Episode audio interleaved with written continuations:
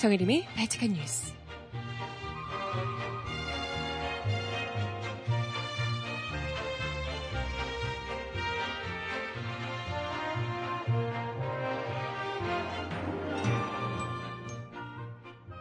여러분 안녕하세요. 발칙한 뉴스 정혜림입니다. 오늘은 음력 3월에 드는 24절기 중 다섯 번째 절기. 하늘이 차츰 맑아진다는 청명입니다. 딱 절기 그대로 어제 내렸던 봄비가 그치고 아침부터 하늘이 맑게 겠는데요. 그간 우리 몸과 마음에 답답하게 쌓여 있었던 미세먼지 같은 답답함들도 싹 씻겨져 내려서 청명하게 됐으면 좋겠습니다. 4월 4일 월요일 신나는 노래로 한번 툭툭 털고 시작해 볼까요? 스탠딩 에그의 노래 그래 너로 준비했습니다. 신청곡 있으신 분 주세요.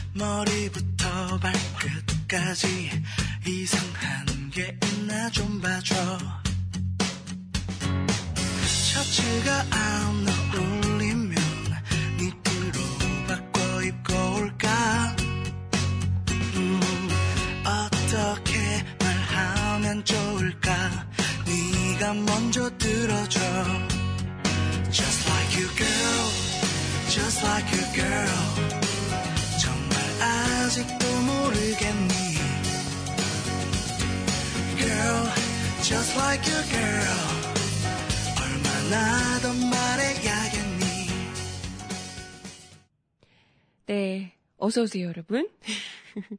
첫 곡으로 그래 너 듣고 왔습니다. 스탠딩 에그의 노래였고요. 주말은 잘들 보내셨나요? 사실 주말이 아니라 발칙한 뉴스에서는 목요일 이후로 3일 만에 뵙는 거죠. 금 토 일 그죠? 네, 지난주 금요일 만우절 특집으로 우리 막냉이 신현주 아나운서가 대신 진행을 했고요. 만우절 특집으로 저는 신현주 아나운서의 핫도그를 대신 진행을 했었습니다. 아, 둘 다, 아, 어찌나 긴장을 하고 방송을 했던지. 이게 원래 자기가 하던 걸 계속 해야 돼요, 사람이. 이거 안 하던 거 하려니까 저도 핫도그 가서 예, 핫도그 방송 엄청 버벅대면서 코너 제목 잘못 얘기하고 난리도 아니었는데. 아무튼 둘 다 끝나고 나서 녹초가 됐었습니다. 음, 그래서 다시 한 번 더, 아, 예, 바치칸 뉴스가 이렇게 편하고 좋은 곳이구나. 내가 만들어 놓은 이곳. 계속 여기를 지켜야겠다. 이런 생각을 했습니다. 바치칸 뉴스 애청자분들도 그러셨죠? 우리 막 어리고 귀여운 신현주 아나운서 왔다고 또 홀라당 다 넘어가신 거 아닌가 모르겠네. 아니죠? 네. 아무튼 아무리 그렇게 간절히 영원하셔도 발칙한 뉴스의 주인장은 제가 절대 놓치지 않을 거예요. 네, 아무튼 발랄한 노래와 어, 이렇게 함께 시작을 해봤지만 사실 선거를 9일 지금 9일이죠, 그렇죠? 9일 앞두고 있는 시점에서 사실 신나는 상황은 절대 아닙니다. 신나는 상황도 아니고 조금 유쾌한 상황도 아니고 어, 긍정적인 상황이라고 어, 하기도 좀 어렵습니다. 걱정이 사실 많이 되는 상황인데요. 음, 글쎄 특히나 이제 뭐 수도권 등도 그렇고요. 대부분 경합 지역들이 야권 연대 여부가 주요 변수로 남아 있는 상황이라서 어, 그런 가운데서도 야권 연대를 국민의당 안철수 공동대표가 끝내 거부 입장을 재확인하면서 여야 1대1 구도를 만들기가 어려워 보입니다. 뭐 이후에 나, 막판에 가면 또 어떻게 될지 모릅니다만은 9일 동안 어떤 또 대반전의 드라마가 만들어질지 모르죠. 그렇긴 합니다만은 그렇다 해도 이번 주말까지 만약에 됐었더라면 훨씬 더 좋은 효과. 사실 그 이전에 후보 이 투표를 이제 등록할 때 그 전에 했다라면 훨씬 더 좋은 효과가 났을 것이다. 이런 이야기들이 있고요. 뭐 소리 오늘 기사로는 야권 단일화 골든 타임은 지났다 이런 너무 가슴 아픈 기사 제목이 나오기도 했었는데요. 어, 일단 좀 걱정스러운 지역이 한두 곳이 아니에요. 지금 이대로 만약에 간다면 끝까지 전부 다 완주를 한다면 새누리당이 무난히 과반 이상을 선점할 것으로 예상이 됐고요. 어, 글쎄 뭐 180석까지 될런지 모르겠습니다만 그렇게 될지도 모르죠. 워낙, 워낙에 이제 지금 야당이 두세 넷뭐 이렇게 후보들이 난립하고 있는 상황이기 때문에 이게 이제 만약에 되지 않으면 아마도 걱정스러울 수밖에 없을 듯 합니다. 일단 뭐 서울 지역에서도요. 49곳 중에 20곳이 접전을 하고 있다고 합니다. 네. 새누리당은 한 22곳을 우세 지역으로 꼽고 있고 더민주는 18곳을 우세 지역으로 꼽고 있고 국민의당은 서울 한 곳, 정의당은 경기 한 곳을 우세 지역으로 꼽고 있다고 합니다. 네. 지금 뭐 혼전 영, 양상을 벌이고 있는 이 지역들, 이런 지역들이 대부분 결국은 야권 단일화를 하지 않으면 지금 어려운 상황이기 때문에 지켜보는 국민들 입장에서는 뭐 속이 타들어갈 수밖에 없는데요. 아, 그런 가운데 참, 뭐, 야권 단일화를 사실 누구보다도 절대 안 된다라고 막고 있는 게 당연히 새누리당일 수밖에 없겠죠. 그래서 안철수 대표를 응원하는 뭐 이런 글까지 페이스북에 올렸다가 삭제하기도 하고 뭐 그랬었죠. 얼마나 야권 단일화를 강하게 반대하고 있는지. 왜냐? 야권 단일화하면 자기들이 위험하니까. 이런 이제 접전 지역들은 위험하게 되니까요. 이런 걸 노골적으로 드러내주는 글들이 이번에도 그 페이스북 글도 있었지만 새누리당 김부성 김무성 대표 역시도 노골적으로 특유의 그 노골적인 적나라한 화법을 통해서 야권 단일화를 어떻게든 막아보기 위한 고군분투가 눈에 띕니다. 새누리당 김무성 대표가 주말 인천 지역 유세에서 이런 이야기를 했다고 하네요. 안보를 포기한 야당을 총선에서 찍어주면 개성공단을 재가동해서 북한으로 달러화가 들어가게 되고 김정은이 핵폭탄을 더 만들어서 우리를 위협하게 될 것이다. 이렇게 이제 이야기를 했습니다. 안보를 포기한 야당? 네. 안보를 진짜 포기한 건 사실 새누리당 아닙니까? 누가 지금 대한민국을 이토록 위험하게 만들고 있는데요.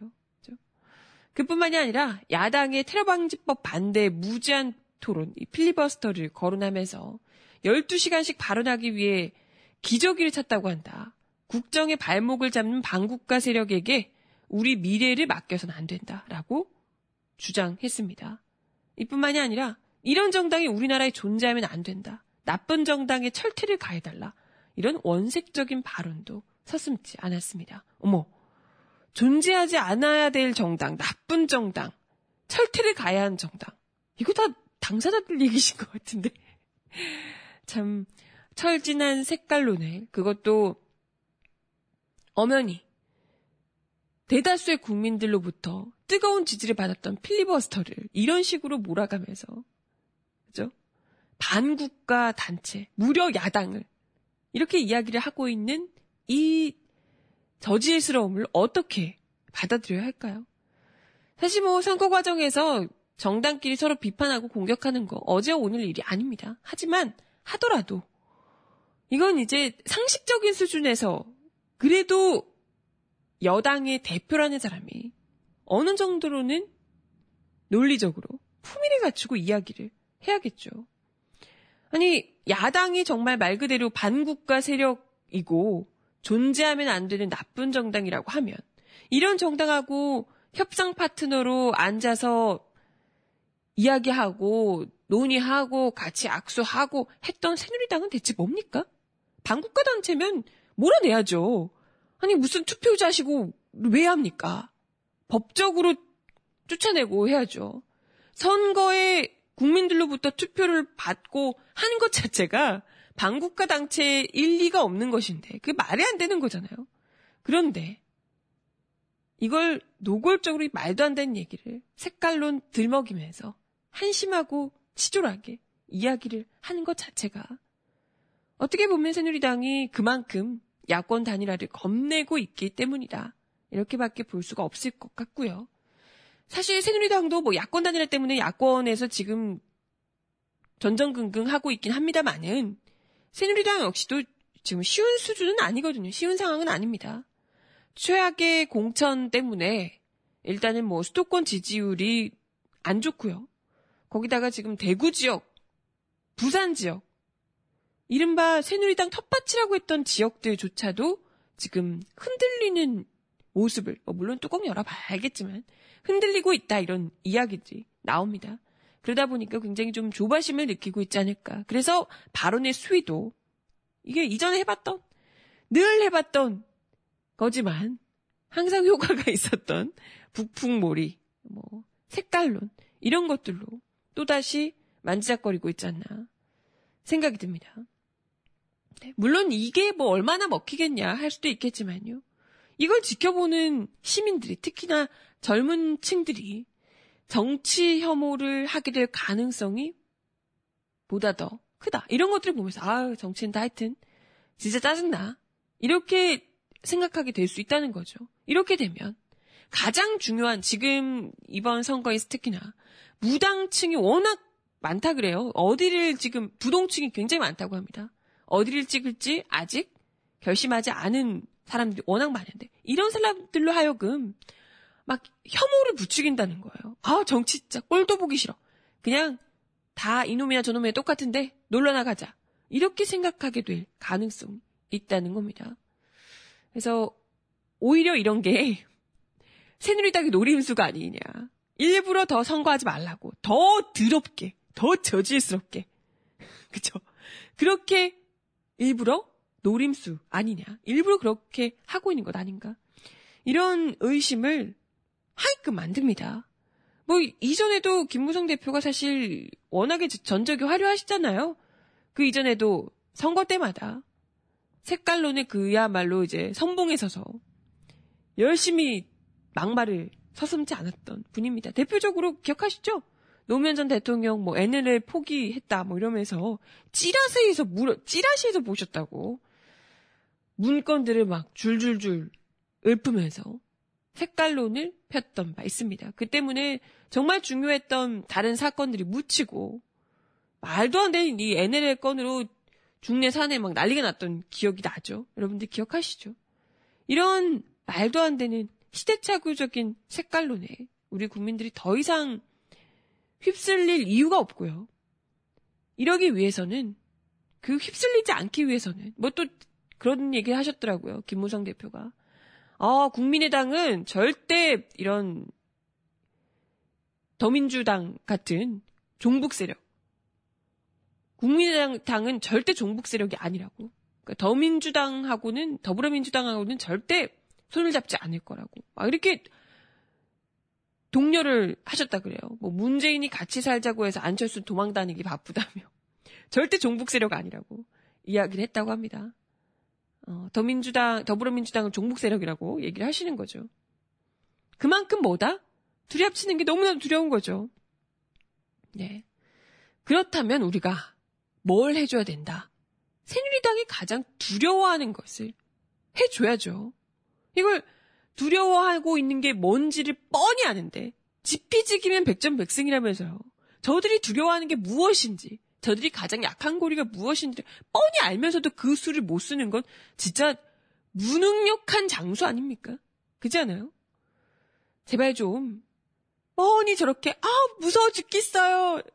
야권도 아니라 절대 안 돼요. 무서워 죽겠어요. 이러고 있는데 그걸 훅 찌르지 못하고 계속해서 고집을 피운다면 그래서 정말 저 말도 안 되는 정말 정치 혐오만 부추기는 치졸한 정치인들에게 자리를 다 내주고 이 나라의 미래까지 내주게 된다면 우리 국민들이 하, 얼마나 더욱더 참담하겠습니까? 그죠? 더 실망하고 좌절할 수밖에 없을 겁니다. 부디 그런 일만큼은 막아주시길 간절히 바라겠습니다. 음악 하나 더 듣고 와서 이야기 이어가 볼게요. 신청곡 주셨는데요. 박용하의 처음 그날처럼 듣습니다.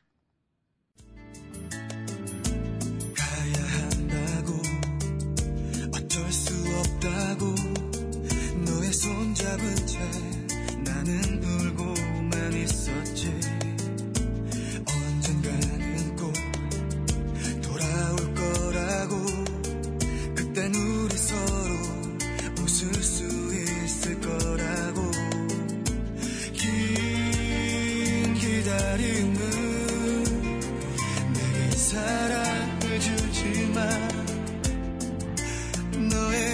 아픔만 남긴 것 같아.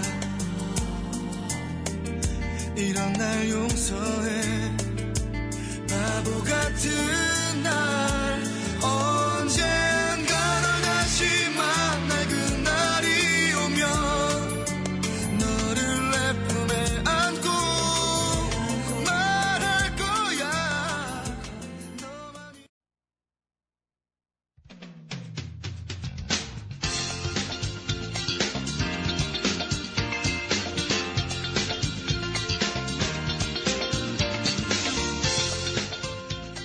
정은아의 발칙한 브리핑.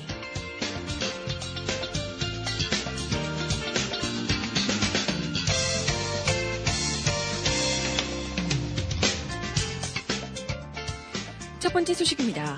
법인세 인상, 부자 증세에 강력히 반대하는 강봉균 새누리당 공동선대위원장이 어제 일본 아베 정권의 소비세, 우리나라로 따지면 부가가치세 인상을 거론하면서 증세 불가피성을 주장해 사실상 부가가치세를 인상해야 한다는 속내를 드러내 하장을 예고하고 있습니다.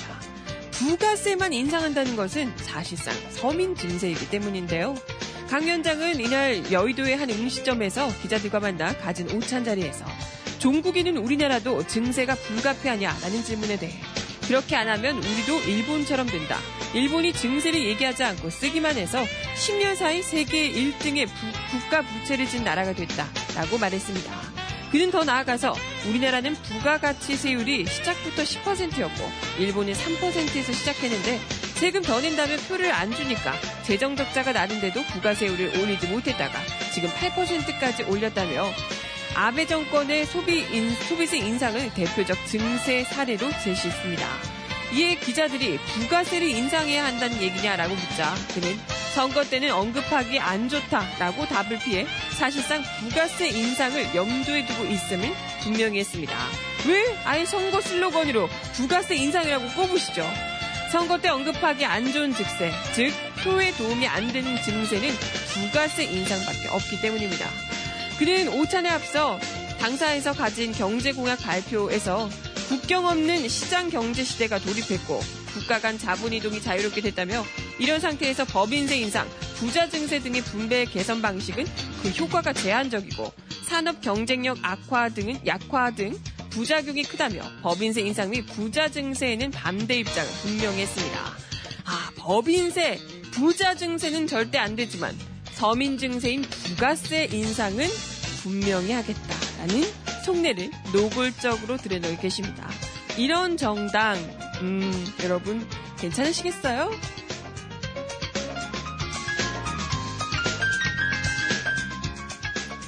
다음 소식입니다. 어제 김무성 새누리당 대표가 아, 어제가 아니고 지난 1일 세, 세월호 참사 2주기를 앞두고 있는 경기도 안산을 방문했다고 합니다. 단원고가 있는 안산은 세월호 참사 희생자들이 집중되어 있는 지역이죠. 하, 참 얼굴도 두껍죠. 김 대표는 단원고 선부동 홈플러스 앞에서 새누리당 김명연 후보 지원 유세 연설을 했다고 하는데요. 그런 와중에 이런 이야기를 했답니다. 2년 전 세월호 사고를 생각하면서 저미는 가슴을 안고 왔다. 우리 사회에 썩어 빠진 부분이 아직 해결되지 않았다. 아무 죄가 없는 우리 어린 학생들이 큰 피해를 입은 것에 대해 기성세대로서 우리나라 정치인 한 사람으로서 죄인이 된 심정으로 지금까지 왔다. 라고 이야기하며 유족들에 대해 정말 심심한 사과를 드린다. 라고 이야기하기도 했습니다. 참, 이게 말이에요? 응? 도대체 진정성이 1g이라도 있는가? 라고 묻지 않을 수가 없습니다. 김 대표는 지난 2014년 세월호 특별법 협상 당시 진상규명을 위해 구성되는 조사위원회에 수사권과 기소권을 부여하는 것을 반대하고 세월호 유족에게 일방적인 양보만을 요구하는 등 논란을 덮기에 급급한 모습을 보였습니다. 김 대표는 또 세월호 특별법 협상이 난항을 거듭하던 2014년 7월, 7월 최고위원회의에서 조사위 수사권 부여 문제에 대해 형사 사법 체계를 흔드는 것이라고 반대하기도 했습니다. 그리고 국민들이 세월호 문제를 매듭 짓고 먹고 사는 문제를 해결해 달라고 하고 있다며 당시 여야 원내대표에게 합의를 압박하기도 했습니다. 또 세월호 유가족을 향해서도 대한민국의 대통령을 믿자라며 양보를 주는데 반발을 사기도 했고요. 심지어 세월호 유족이 김무성 대표의 차에까지 달려가서 무릎을 꿇는 그런 정말 분노가 치미는 장면까지 만들어내기도 했습니다. 그럼에도 끝, 끝, 끝내 무시를 했던, 모른 척 했던 당사자이기도 하죠. 그런 사람이 선거 코앞에 앞두고 참 입에 침이나 바르고 거짓말을 하시죠. 네, 마지막 소식입니다. 4.3 희생자 추념식이 어제 박근혜 대통령 3년 연속 불참한 가운데 거행이 됐습니다. 심지어 정부를 대신해 참석했던 최고위 인사는 4.3 희생자 재심사 추진으로 유족과 도민들의 가슴에 대못을 박았던 황교안 국무총리였다고 하네요. 유족들은 박 대통령의 계속된 불참에 아쉬움을 드러내면서 끊임없이 4.3 흔들기를 하고 있는 극우 보수단체에 쓴소리를 건네기도 했습니다. 음악 하나 더 듣고 와서 이야기 이어가 볼게요. 바다가 부르는 노래, 사랑할 거야. 듣습니다.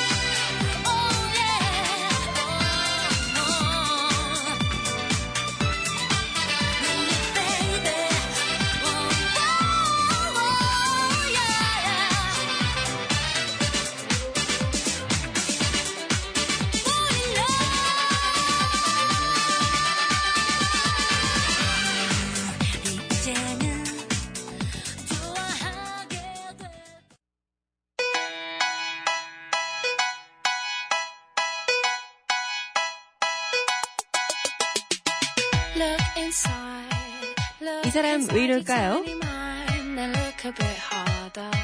Cause we're so uninspired, so sick and tired of all the hatred you harbor. So you say 새누리당이 어제 경제정책 공약 3호를 발표했습니다. 그 중에 가장 눈에 띄는 내용이 바로 최저임금 4년 내 9천원 인상입니다. 어머! 새누리당은 지금까지 최저임금의 현실화에 가장 반대의 편에 섰던 정치 세력인데요. 최저임금 9천원? 아유, 참, 말이 되는 소리를. 벌써부터 재계는 최저임금 인상에 대해 격한 거부감을 보이며 여론을 조성하고 있습니다. 그런데 새누리당이 재계의 반발을 무릅쓰고 9천원으로 올릴 수 있을까요? 하지만 이런 얘기를 하면서도 벌써부터 새누리당은 스스로가 발을 뺄 준비를 다 해놓고 있습니다. 천천히 보자고요. 어제 살펴 어제 발표됐던 새누리당 공약에는 어, 최저임금을 4년 내 9천 원까지 올리겠다라고 이야기를 했습니다. 일단은 4년 내 단계적으로 라고 얘기하는 것부터가 음, 대충 눈치가 채지죠. 그러면서도 공약 서두에 올해 최저임금 수준은 이미 최저생계비에 근접할 정도로 올라가 있는 상태다 라고 밑밥을 깔아둡니다. 이게 뭐죠? 이미 충분하지만 그래도 우리가 4년 동안 한번 올려는 보겠다 라고 이야기를 하고 있는 뉘앙스입니다. 그뿐만이 아니에요. 근로 장려 세제를 적극 활용하겠다라고 밝히고 있습니다. 근로장려 세제란 저소득 근로자나 자영업자 가구에 대해서 적절하게 산정된 근로장려금을 지급하는 겁니다. 새누리당은 더민주 공약처럼 최저임금을 기업 부담으로만 올리면 영세 기업들이 감당하기 어려울 것이라며 근로장려 세제를 적극 활용하겠다라고 이야기를 하고 있는 겁니다. 이게 무슨 말이냐? 저소득층의 삶을 개선하는 방식으로 최저임금이 아니라 근로장려 세제를 더 적극적으로 활용하겠다 이런 얘기입니다. 기본적으로 모든 최저임금을 올리는 게 아니라 돈 없는 사람들, 음? 예전에도 보편적인 무상복지 이런 게 아니라 돈 없는 사람들한테만 주겠다라는 것과 마찬가지로 돈 없는 사람들한테 근로장려 세제를 주겠다 이런 이야기를 하고 있다는 겁니다.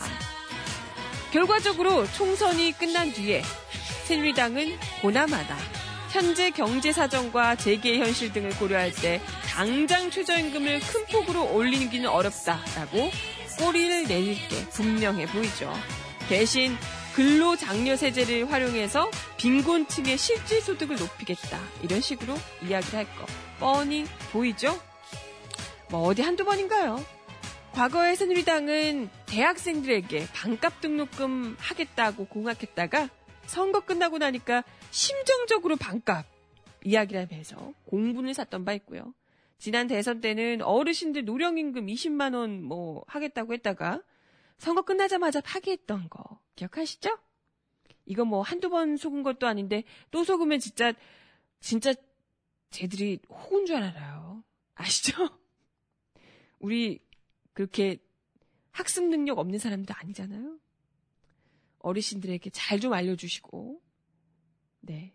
다시 두 번 속지 않도록 정신 똑바로 차리자고요. 네. 음악 하나 더 듣고 오겠습니다. 10cm가 부릅니다. 봄이 좋냐?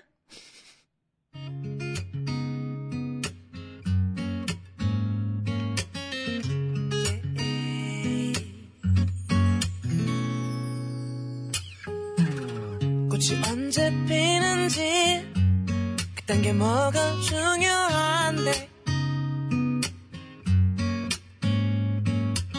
날씨가 언제 풀리는지 그딴 거 알면 뭐 할 건데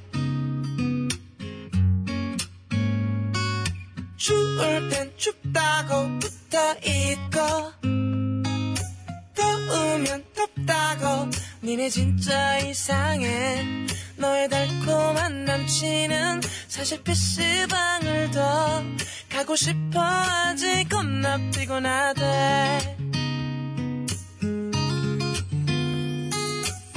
봄이 그렇게도 좋냐 멍청이들아.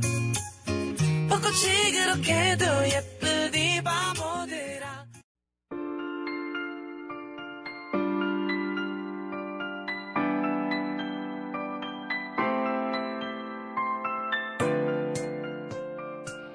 속 가장 필요한 목소리를 전합니다. 여기 곧 우리가 있어요.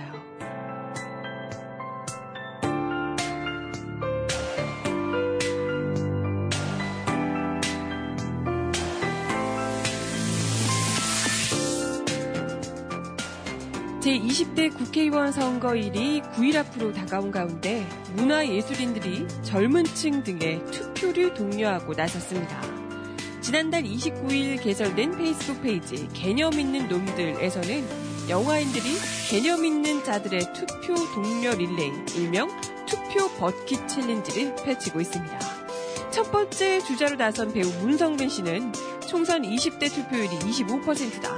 그래서 정치고 청와대고 젊은이들 심기 전혀 신경 안 쓰는 것이라며 만약 투표율이 50% 되면 등록금 반 될 거고 75% 되면 대학 그냥 다닐 수 있을 거다. 정치권이 청년 일자리 만들려고 발버둥을 칠 것이라며 청년들에게 꼭 투표하라고 독려했습니다. 두 번째 주자 영화 부러진 화살 어, 남영동 1985의 정지혁 감독은 정정 감독은 OECD 국가 중 가장 행복한 나라를 덴마크로 꼽는다. 그들은 자기가 사회를 이끌어간다는 자긍심을 가지고 있기 때문이라며 이런 자긍심을 가질 때 비로소 행복감을 느끼는 것이라고 말했습니다. 그는 자기가 사회를 버려놓고 투표에 포기해놓고 사회를 비웃을 때 지금 한국의 모습이 되는 것이라고 꼬집으며 행복해지려면 투표하고 적극적으로 사회에 참여하라고 강조했습니다.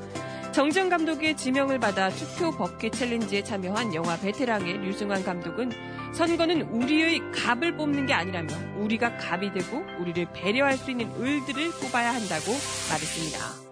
여 누가 우리 위에 오르려고 하는지, 누가 나의 손발이 되려고 하는지 조금만 관심을 가지면 알 수 있다며 누가 내 편이 되어서 세상을 좋게 만들려고 노력해 줄 수 있을지 잘 판단해서 투표했으면 좋겠다라고 전했습니다.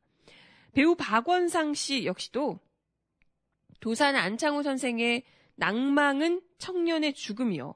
청년이 죽으면 민족이 죽는다라는 말이 마음에 와닿는다며 헬조선이니 뭐니 이래저래 힘들고 현실은 너무 팍팍하지만 우리가 가지고 있는 권리마저 포기해버리면 그건 좀 아닌 것 같다. 낭, 낙망하지 말고 끝까지 파이팅하자. 4월 13일 우리 꼭 투표하자라고 독려했습니다. 어, 박원상 씨의 지목으로 투표 버킷 챌린지에 참여한 또 다른 배우 유연석 씨. 어, 유연석 씨. 음, 멋지죠. 4월 13일 제20대 국회의원 선거일이자 자신이 출연한 영화 헤어화의 개봉일이기도 하다며 4월 13일 신중하고 현명한 한 표 던지시고 가족들과 영화 헤어화 함께 하신다면 알찬 하루가 될 것 같다라고 덧붙였습니다. 네. 뭐 이렇게 유명인들이 또 개념찬 배우, 영화 감독 등등 해서 유명인들이 또 대중들에게 잘 알려져 있는 얼굴만큼 젊은 층들에게 또 어필할 수 있는 힘이 있는 사람들이잖아요. 이런 사람들이 아낌없이 투표 독려해주고 음, 하면 훨씬 더 글쎄 젊은 층들의 투표 열기가 뜨거워지지 않을까. 이전에 지방선거 하면서 젊은 층들 사이에 투표율이 확 붐이면서 또 굉장히 좋은 효과 냈던 것들 기억하실 거예요. 네. 부디 이번에는 정말 우리 젊은 층들이 투표 현명하게 많이 정말 이 문성근 씨 이야기처럼 투표 50%, 60% 젊은 층들이 그렇게 넘어서서 젊은 층들이 두려워할 수밖에 없게끔 만들어 줬으면 좋겠네요. 네. 음악 하나 더 듣습니다. 제가 또 좋아하는 가수 중에 한 명인 아이유의 신곡이라고 하는데요.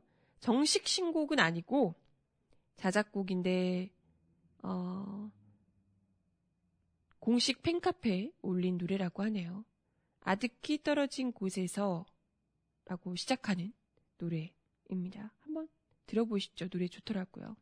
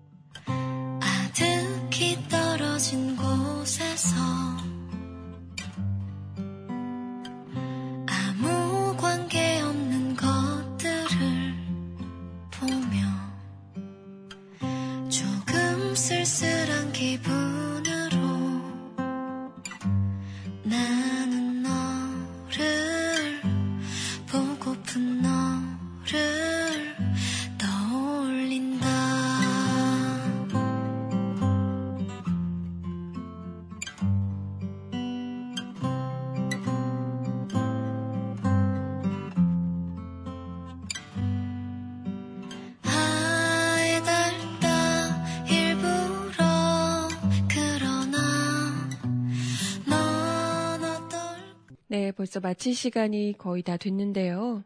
문재인 전 더불어민주당 대표가 어, 야권 연대를 강력하게 호소하고 있습니다. 뭐 사실 김종인 지금 비대위 대표 같은 경우에는 최근 중앙당 차원의 야권 연대는 더 이상 없다며 이제 딱 잘라서 이야기를 하기도 했는데요. 그러면서 정말 이제 야권 연대가 물 건너간 것 아닌가 이런 우려를 낳기도 했는데요. 그럼에도 불구하고 지금 문재인 전 대표는 계속해서 무조건 새누리당 과반 의석 저지를 위해서는 야권 연대를 꼭 해야만 한다라고 열심히 뭐 김무성 대표의 표현대로라면 열심히 따라다니고 있습니다. 같이 살자고 따라다니고 있습니다. 네. 아까도 첫 번째 소식으로도 이야기를 드렸지만 지금 골든타임이 이미 지났다고 이야기를 해요. 야권연대. 정말 중요한 시점 얼마 남지 않았고요.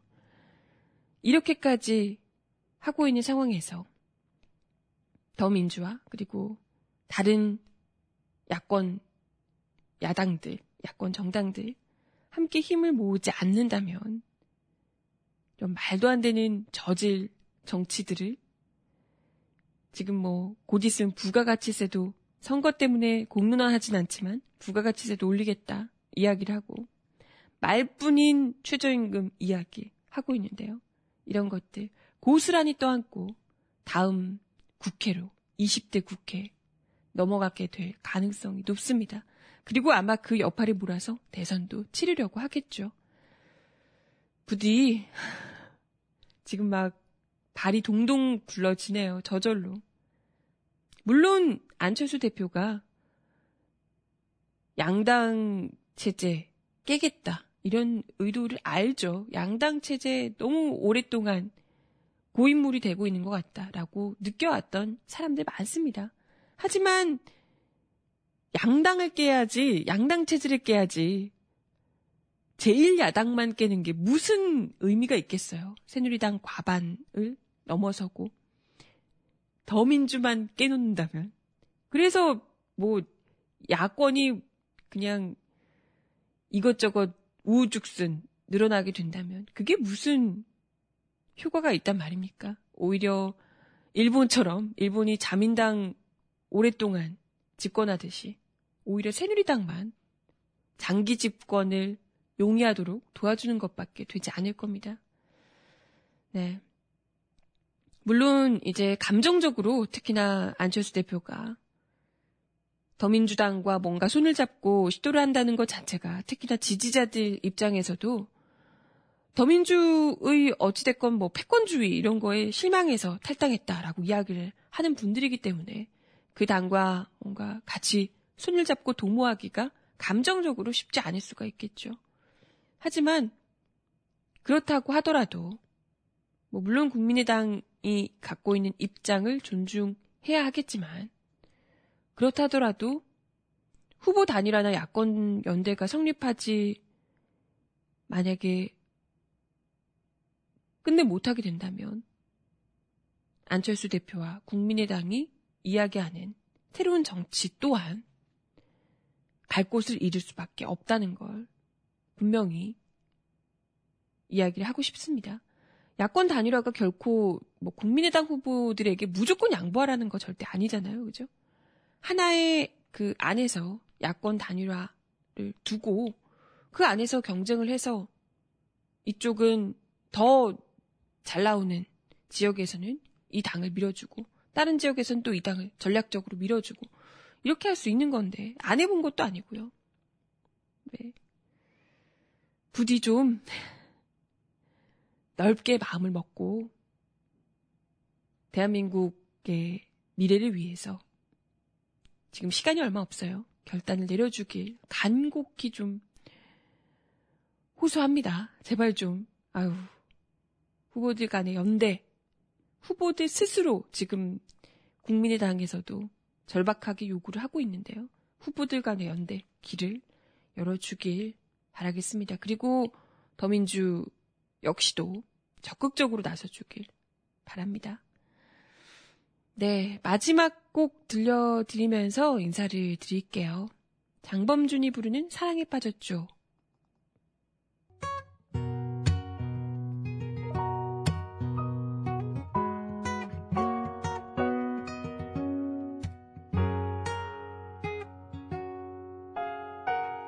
사랑에 빠졌죠 사랑에 빠져버렸죠.